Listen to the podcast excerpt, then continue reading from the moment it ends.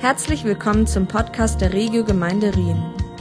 Wir hoffen, dass die Predigt von Christoph Zahn dich persönlich anspricht und bereichert. Ich habe Predigt genannt aus dem Glauben leben. Das ist jetzt auch nicht also oh. ähm, ist mir bewusst, aber äh, nichtsdestotrotz habe ich gemerkt, für mich persönlich in den letzten Wochen und Monaten, in diesen Situationen, wo wir uns alle befunden haben, ähm, es ist trotzdem immer wieder eine Herausforderung, auch wenn man lang mit Gott und mit Jesus unterwegs ist und ähm, sich so als Christ in der Gesellschaft bewegt. Ähm, es ist immer wieder eine tägliche Herausforderung. Und wo man sich selber stellen muss, wo wir uns als Gemeinschaft stellen müssen. Und darum denke ich, dass wir da ein paar Gedanken darüber ähm, also dass sich das lohnt, da einfach noch mal ein bisschen zu reflektieren. Und äh, der erste Vers, den ich habe, den ich möchte über alles stellen, ist aus äh, Sprüch 9, ähm, Vers 10. Alle Weisheit beginnt damit, dass man Ehrfurcht vor dem Herrn hat. Den heiligen Gott kennen, das ist Einsicht. Und Wolfi hat in der vorletzten Predigt hat er vom Geist von der Gemeinschaft predigt. Und wenn man das hört, der Geist der Gemeinschaft, und ich glaube, früher hatte ich auch immer ein Schwierigkeiten die, die Dreieinigkeit, der Geist Gottes wirklich als Person zu sehen. Mit Jesus hatte ich in dem Sinn weniger Probleme gehabt, weil das, man hat einfach, obwohl man sagt, man sollte sich kein Bild machen, aber man hat ein Bild gehabt. Es ist eine Person gesehen, er hat auf der Erde gelebt. Er ist nahbar gesehen, er ist für die Jünger berührbar gesehen, er ist erfahrbar gesehen. Und der Geist, weiß ich, ist über allem auch, aber irgendwie ich habe ihn auch immer wieder weniger greifbar für mich empfunden. Und mit dieser Predigtserie merke ich, wie sich das Bild für mich immer mehr aufschließt mit dieser Dreieinigkeit. Dass es wirklich de facto drei Personen sind, dass man von drei Personen redet. Und es eigentlich ganz am Anfang schon an, im 1. Mose, am Anfang der Bibel, wo Gott sagt, wenn Gott sagt, lasst uns Menschen machen als unser Bild, uns ähnlich, spricht er in der Mehrzahl als Wesen, das aus mehr als einer Person besteht. Das ist ein früher biblischer Hinweis auf Dreieinigkeit. Und ich habe mir bewusst die, die Wörter uns, unser und nochmal uns habe ich unterstrichen, fettdruck, kursiv gemacht, weil einfach Gott redet in der Mehrzahl von Personen und nicht irgendwie wie hast du vorher gemacht, Rosi? So, oder? Und ich habe mir auch immer probiert, vor, das ist vielleicht auch bald 20 Jahre her, wo wir unseren aller, aller, aller, allerersten Alpha-Kurs hier in der Gemeinde gemacht haben, ähm, gibt es immer den Tag, der Heilige Geist-Tag, wo das Thema Heilige Geist stärker beleuchtet wird. Wer ist der Heilige Geist? Die Dreieinigkeit.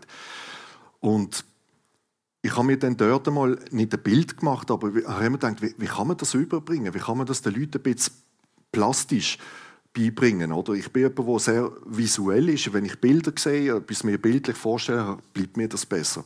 Und ich weiß, das Bild hinkt, das ist auch nicht repräsentativ. Aber ich habe dann gemerkt, wenn ich ein Dreibeinstativ nehme, das klingt jetzt absolut doof, aber wenn ihr hier das Dreibeinstativ gesehen, wo die Kamera drauf steht, ähm, das ist für mich so ein Sinnbild von dieser Dreieinigkeit, wo, wo trotzdem eine Person ist. Gott Vater, der Sohn und der Heilige Geist. Und wenn ihr eins von diesen drei Beinen wegnimmt, nehmt, dann geht um. Also sprich, wenn ihr im Glauben unterwegs sind, dann gehören die drei Personen zusammen als eins. Und ich glaube, mir hat das Bild auch immer wieder geholfen. Einfach, wenn mich jemand gefragt hat, ähm, äh, um das vermitteln von dieser Dreieinigkeit. Jesus hat seine Jünger gelehrt, dass wenn er zurückgeht zum Vater, ähm, dass, der Heilige, dass er den Heiligen Geist schicken würde. Und zwar, der Heilige Geist würde dann in uns wohnen und vor allem denen, wo Jesus nachfolgen.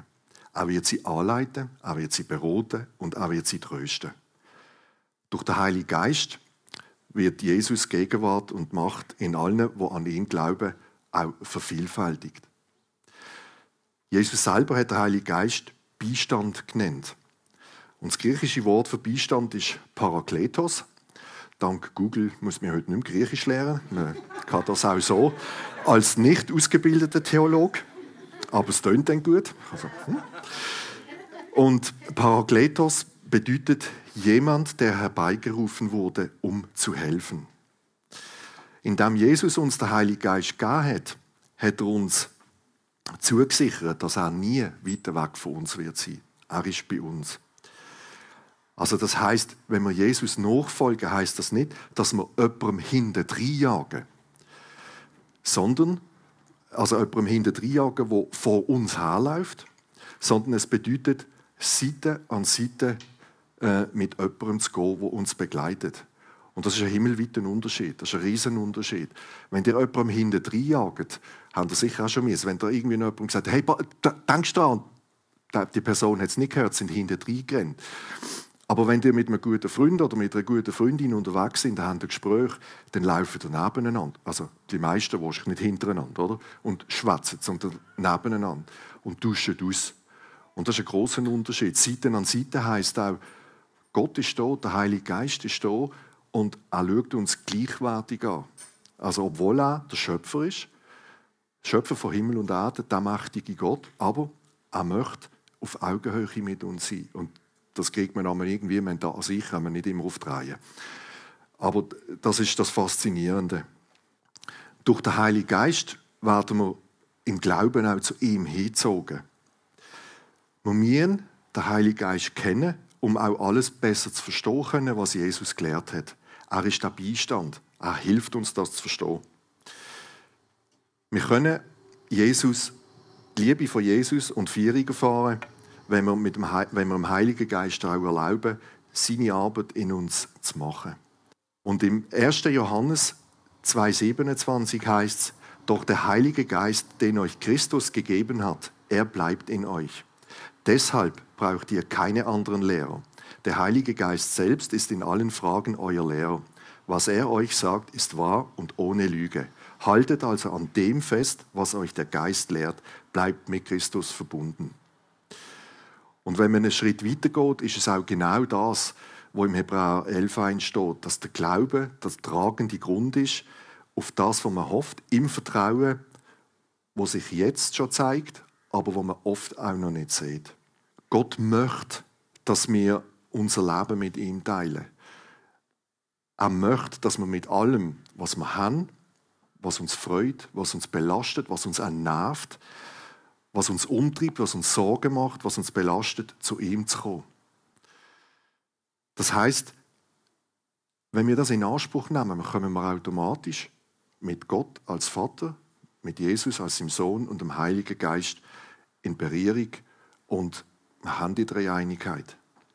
Darum habe ich für die Predigt drei Punkte genommen, wo ich sage, Glauben, Stärken und Festigen. Einerseits als erster Punkt durch Gebet. Zweitens, Glauben stärken und festigen durch das, was du sagst. Und drittens, durch das, was du machst. Und beim ersten Punkt, Gebet, da habe ich einen Satz gelesen, ich weiß nicht, ob es wirklich vom Johannes Hartl ist, aber ähm, er schreibt in seinem Buch, Beten ist nicht alles, aber ohne Beten ist alles nichts. Und ich denke, das ist ein, ein guter Satz, weil er hat etwas Weises in sich. Weil das Gebet ist eigentlich das größte Vorrecht, das wir haben. Wir können persönlich und zwar mit unseren Worten. Und ich glaube, das ist auch wichtig.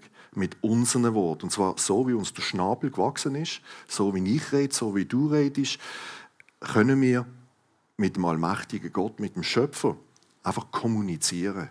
Wir müssen nicht fromme Floskeln von uns geben. Gott möchte das nicht. Er versteht uns auch so, weil er hat uns ja geschaffen.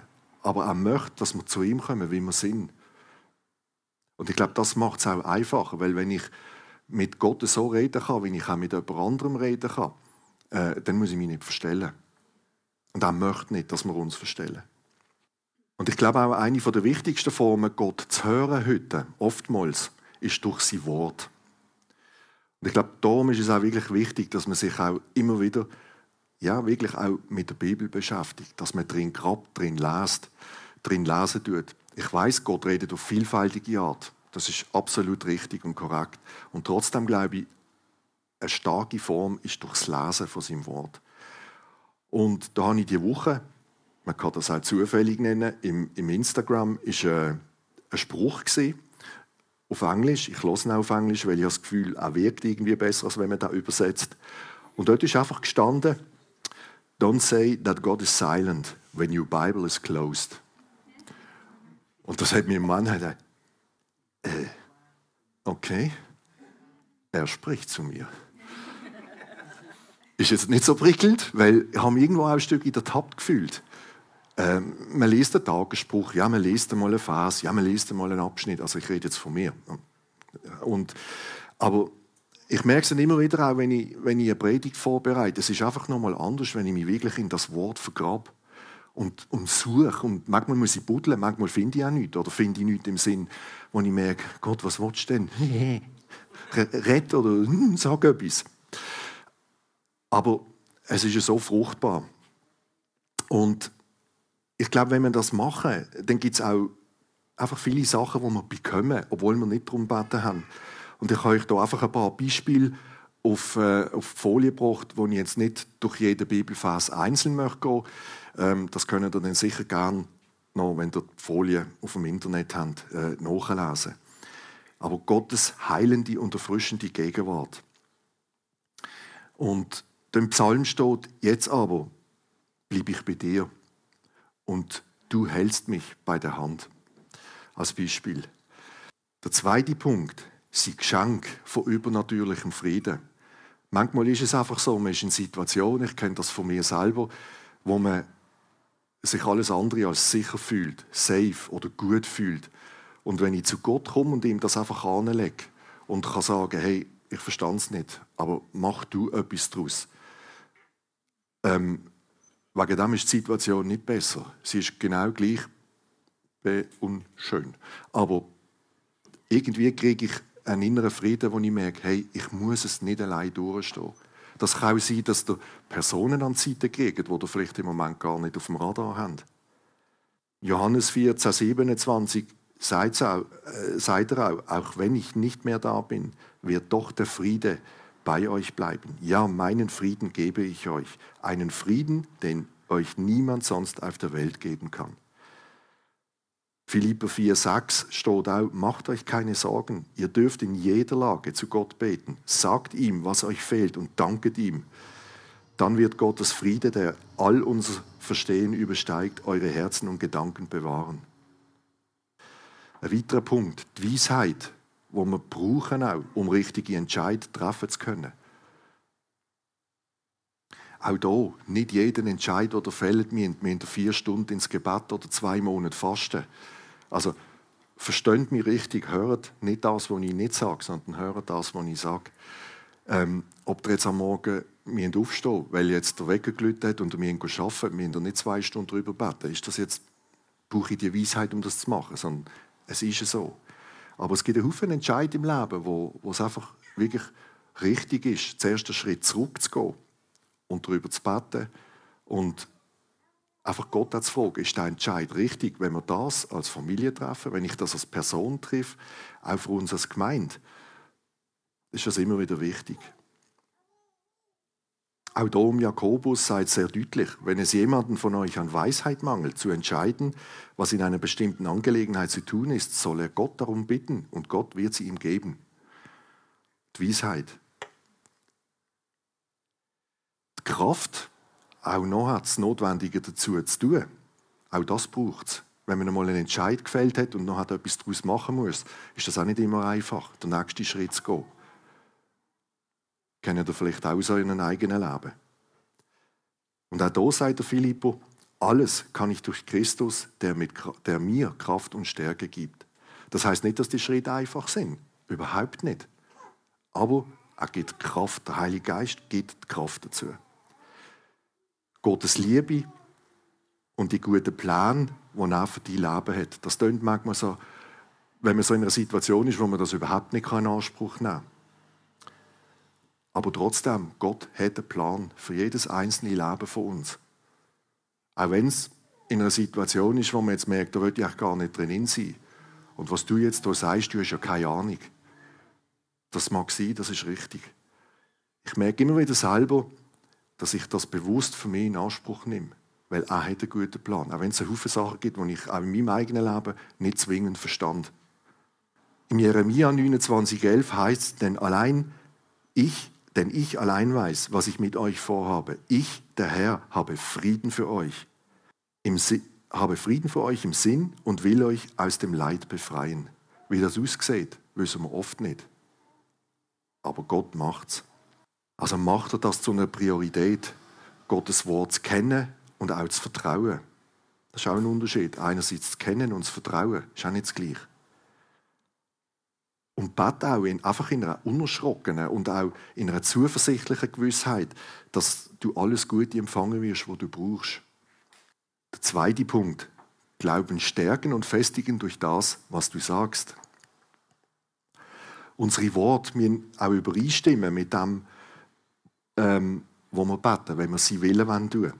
Nachdem wir für ganz konkrete Anliegen gebetet haben, zum Beispiel, ist es wichtig, dass wir dem Gebet auch Wort vom Glauben folgen lassen. Also selbst wenn es so aussieht, das würde gar nicht passieren, es würde nicht, man betet und betet und es passiert nicht. Aber entscheide bewusst dafür, das auszusprechen, was Gott über dein Leben sagt. Es gibt auch Sachen in meinem Leben, wo ich schon seit Jahren darum bete, Rückenschmerzen etc. Und immer das Gefühl habe, ich weiß, dass Gott heilt. Und trotzdem nimmt man sie nicht einfach weg. Ich kann euch nicht sagen, warum. Es ist einfach so, es ist eine Tatsache. Gewisse Sachen kann man medizinisch korrigieren, das nimmt man auch in Anspruch und das ist richtig und das ist auch gut. Und trotzdem habe ich auch immer wieder das Gebet, Herr, warum machst du das denn nicht? Warum andere? Aber andere sehe ich auch, die nicht geheilt werden. Und ich kann es nicht erklären. Und ich muss in diesem in dem Spannungsfeld muss ich mit umgehen können. Und das mache ich, indem ich einfach auch immer wieder zu Gott sage, hey, ich verstehe es nicht. Aber ich glaube daran, dass du einen guten Plan für mein Leben hast. Auch wenn ich mich im Moment nicht danach fühle.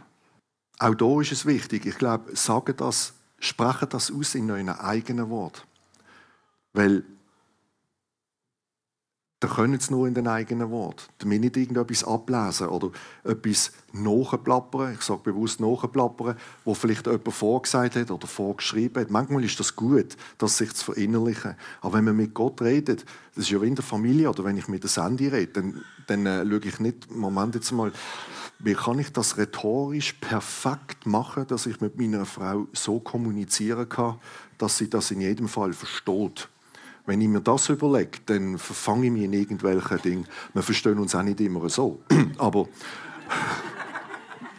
es gibt manchmal auch Disharmonien in der Kommunikation bei uns, auch nach manchem Ehejahr. Aber ich glaube, das ist auch normal und da kann man immer wieder dran schliffen. Das ist auch wieder spannend. Aber ich glaube, du versteht, was ich meine.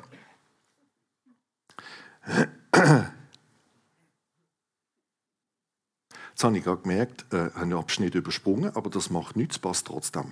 Hm, tipptopp. Ähm, auch das ist live. So, das sind dann so Wärmemomente in der Predigt, wo man huh, aber ist okay.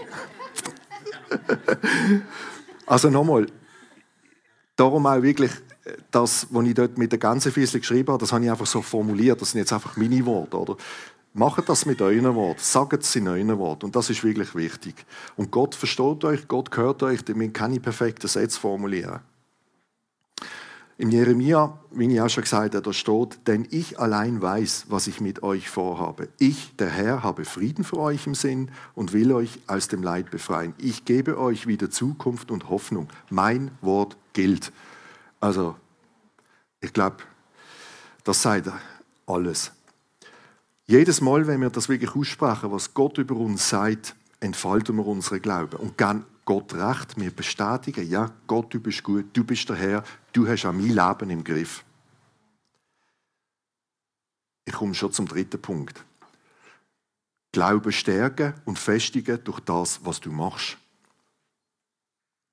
Ich glaube, wenn wir Veränderung oder wenn, wenn Gott möchte, dass wir uns verändern in irgendeiner Form, ähm, dann gibt es häufig etwas, wo er uns im Glauben auffordert, bevor er es dann uns auch empfangen lässt. Also, ich merke dann einmal bei mir, es wird so ein bisschen unangenehm. Und er möchte, dass ich jetzt dieser Aufforderung folge oder dass ich das endlich mache.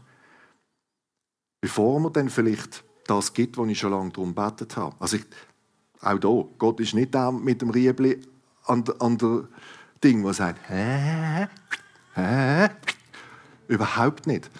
Aber er will uns einfach helfen, die Verantwortung fürs Leben zu übernehmen und zu sagen, hey, ähm, da ist jetzt etwas oder ich möchte, dass du diesen Schritt machst. Vertrau mir.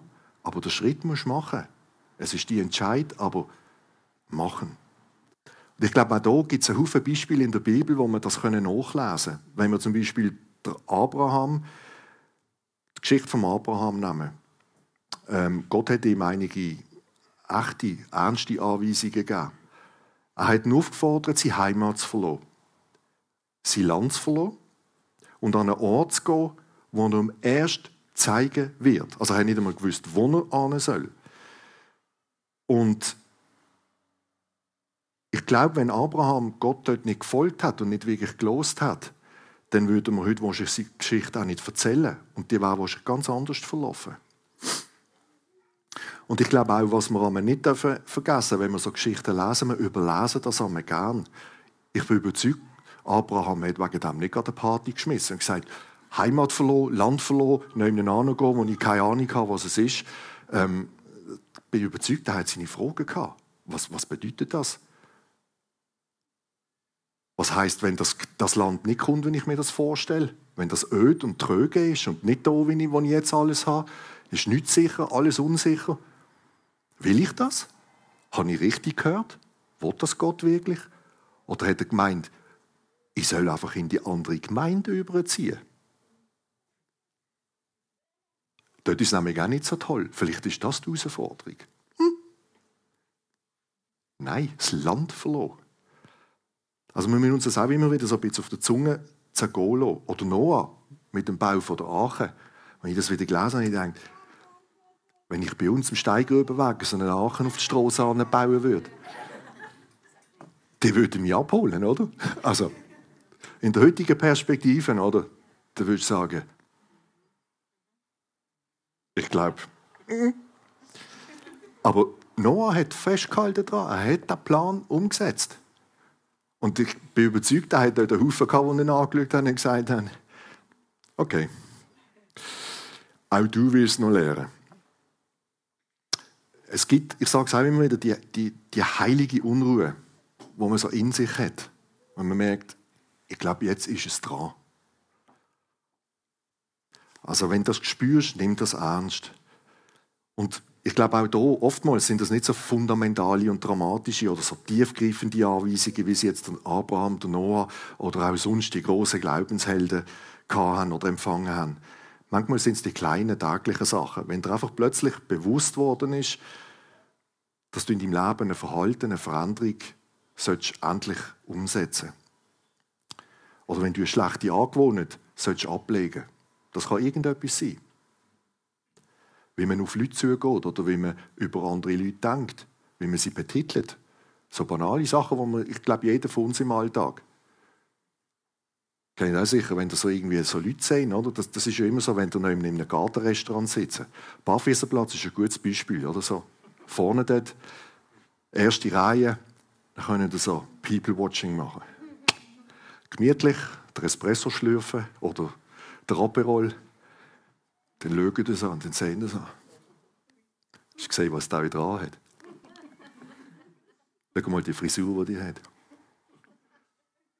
Die schrägen Typen dort. Die sind sicher auch nicht sauber. Einfach so. Hm? Eine Beziehung, eine Freundschaft, die dir nicht gut tut, wo du weißt, eigentlich tut die mir nicht gut. Ich sollte die Beziehung oder die Freundschaft beenden, weil sie zieht mich ab. Wir haben irgendwie Basis stimmt nicht mehr. Es ist ungesund. Es tut nicht nur mir gut, es tut vielleicht auch im Umfeld nicht gut. Weil das zieht ja immer auch Kreise. Oder? Das ist ja nicht immer nur isoliert zu betrachten. Oder was auch passieren kann, ist, wenn du endlich du mal bei einer Person entschuldigen für etwas. Habe ich auch schon realisiert. Ich schiebe das vor mir an, es ist unangenehm. Fehler zu bekennen, also vor allem als Mann, machst du ja keine Fehler. Man ist ja perfekt. Nein, wir verstehen, was ich meine. Das, der Stolz ablegen. Manchmal sind das, obwohl es kleine Sachen sind, sind das vielleicht doch große Schritte für Einzelne oder für mich. Und darum denke ich, habe ich mir das einfach so für mich so zusammengefasst. Äh, als Beispiel die Psalmen und Sprüche. Ich habe es zuerst anders genannt, aber ähm, habe dann gemerkt, wenn man da das als Lebensberatung oder so benennt, dann kommt das in die falsche Pipeline. Ich habe es aber genannt, der Lebenskompass. Ähm, und zwar habe ich Psalmen und, und Sprüche, äh, Sprüche einfach ein bisschen rausgepickt, nicht weil alles andere nicht relevant war in der Bibel, überhaupt nicht, absolut nicht. Aber Psalmen sind für mich auch so ein exemplarisches Beispiel, das ist nicht einfach nur ein Liederbuch, wo man sagt, ja, irgendwie hat mal jemand mit der Harfe so und dann einfach ein paar fromme Lieder geschrieben und so, ähm, sondern es ist wirklich ein Lebenskompass. Wenn man, wenn man Psalmen durchliest, das ist eine Quelle von der Weisheit und der Erkenntnis, was da drin ist. Und es ist ja nicht immer nur alles schön, was da drin geschrieben ist. Habt ihr vielleicht auch schon gemerkt, dass zum Teil taffe Sachen drin. Ring, also. Hm? Und das Gleiche in den Sprüchen. Auch die Sprüche, das ist nicht einfach ein Sammelsurium von irgendwelchen Bemerkungen oder so, wie die tollen Kalender, kennen ihr auch, die man jedes Jahr kaufen kann, so mit der schönen Landschaft und dann steht irgendwie so ein ganz genialer Spruch, irgendwie äh, der frühe Vogel und weiß doch, ja, irgendwie so. Also es gibt auch gute so Sprüche, absolut, aber oftmals denke ich, hey,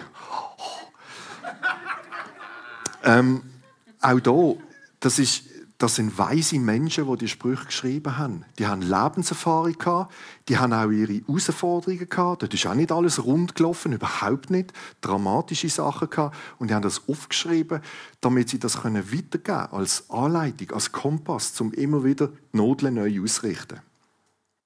Und wenn ich merke, auch für mich, ich mache das jeden Tag immer wieder neu, ganz bewusst, die Kompassnodeln, wieder neu ausrichten auf Gott, auf den Heiligen Geist und sagen, hey, hilf mir. Im Moment verstand ich gerade nicht, was abgeht. Oder da habe ich wirklich daneben benommen. Die Nodeln ausrichten. Dann laufe ich wieder in der Spur. Nochmal, das Problem ist nicht gelöst. Aber ich laufe in der Spur. Es gibt mir neue Kraft und auch Sicherheit, weil ich weiß, der Beistand ist nebendran. Ich muss ihm nicht hinter rennen. Er ist da und ich kann mit ihm kommunizieren. Zusammenfassend habe ich gemerkt, zum Abrunden ist wirklich, dass wir können sagen, diesen kostbaren Schatz tragen wir in uns, obwohl wir nur zerbrechliche Gefäße sind. So wird jeder erkennen, dass die außerordentliche Kraft, die in uns wirkt, von Gott kommt und nicht von uns selbst. Und ich glaube, das ist einfach, dürfen wir mit Entspannung annehmen.